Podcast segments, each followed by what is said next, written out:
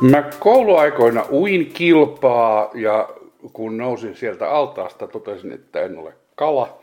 Ja kyllä mä siinä sitten opiskeluaikana ja nuorena niin aina silloin tällöin lenkillä kävin ja muuta, mutta ei siitä mulle koskaan mitenkään erityisen semmoinen euforinen tai miellyttävä olo ole tullut, että jos mua on hengästyttänyt, niin mulla on lähinnä ollut epämiellyttävä olo. Jos mun on hiki, niin mä mielellään teen jotain, että mulla lakkaa olemasta hiki. Mä arvelen, että mulla on semmoiset geenit, jotka ei erityisemmin tuota endorfiineja liikunnan yhteydessä. Että tota, niin, niin, mulla on suvussa paljon urheilutaustaa, mun poikani ja tyttäreni on aktiivisia urheilijoita, ja tota, niin, niin, mutta ei kaikki saa mitään endorfiinisyöksyä siitä, että ne juoksee 50 kilometriä tai siis mitä nyt ihmiset tekeekään. Sen lisäksi siis niin kuin, mä otan mielelläni kirjan ja luen ja ajattelen. Ja siitä tulee mulle kyllä hyvä olo. Tai että mä kirjoitan jotain tai, tai että mä keksin jotain tai ymmärrän jotakin. Siitä tulee hyvä olo, mutta tota, niin, niin, ei mulle kyllä siis liikunta, ei, ei se tämä endorfiini syöksy, vaikka mä oon kuitenkin paljon aikanaan tehnyt ja sillä tavalla, niin se on mulle aika vieras. Näille ihmisille, jotka sanoo, että heille tulee euforinen olo ja onnellinen olo, niin heille varmaan tulee siitä euforinen olo. Ihmiset nauttii eri asioista.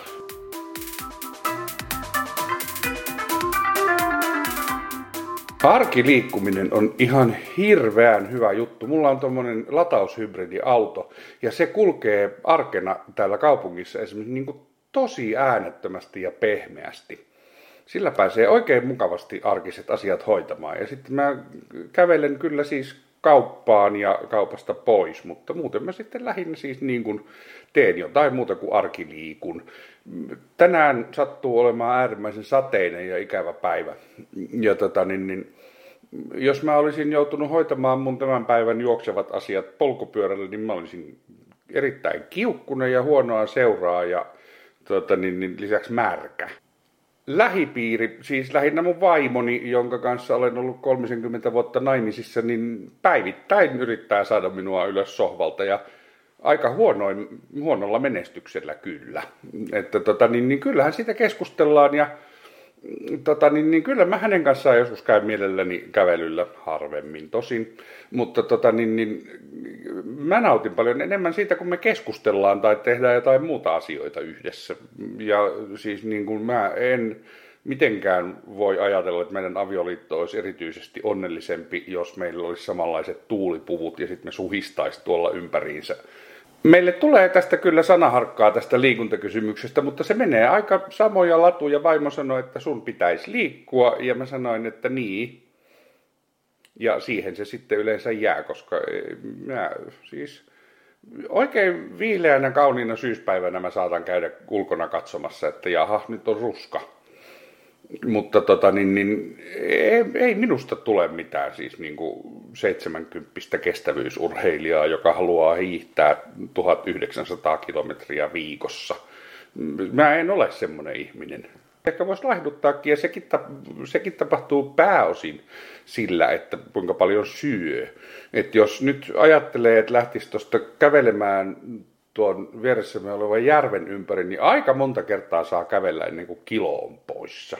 Sen sijaan, jos siis niin kun jättää muutaman makkaraviipaleen leivältä, niin aika äkkiä se kilo sieltä lähtee sitten.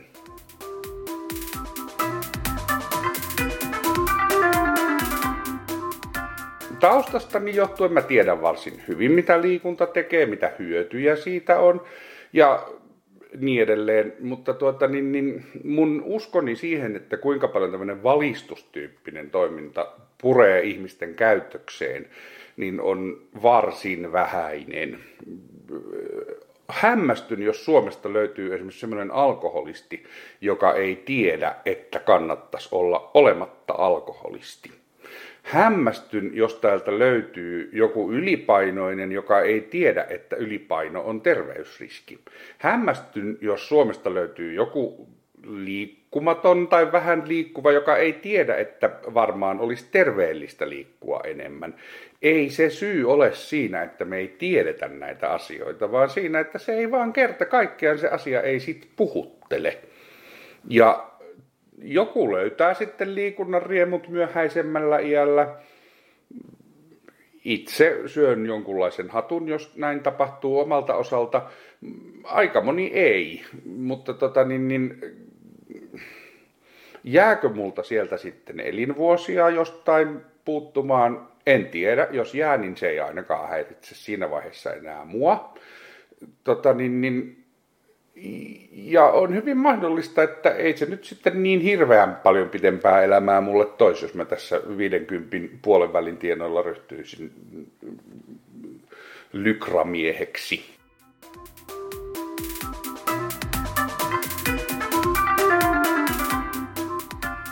Aika moni ihminen on sillä tavalla individualisti ja, ja tota, niin, niin, oman tiensä kulkija kuitenkaan, että siis niin kuin mikään ei voi tuntua vastenmieliseltä kuin ryh, vastenmielisemmältä kuin ryhmäliikunta.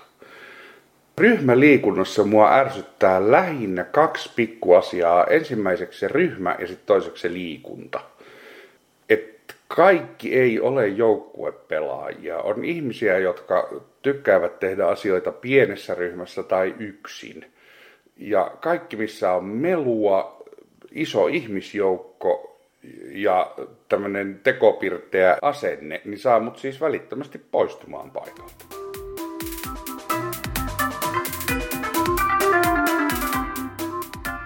Epäilisin, että siis yhteiskunnassa on jonkunlainen semmoinen pohjavire, että näitä mun valintojani siitä, että en nyt erityisemmin hiihdä enkä hikoile, niin, tota, niin, niin et, että sitä vähän paheksutaan. Mutta arvatkaas mitä, ihan sama. Et mä olen tämmöisen valinnan tehnyt ja mä elän tämän kanssa. Harrastan jotain liikunnallista, mutta maltillisesti. Että esimerkiksi käyn ampumassa. Juuri eilen olin ampumatreeneissä ja hiki tuli. Lähinnä siitä, että joutui keskittymään. Mulla oli sitä vähän liian paksusti päällä. Mutta tuota, niin, niin, urheilua se on sekin, mutta tota, niin, niin, tämmöinen hikiliikunta, niin ei se paranna mun onnellisuuttani millään tavalla.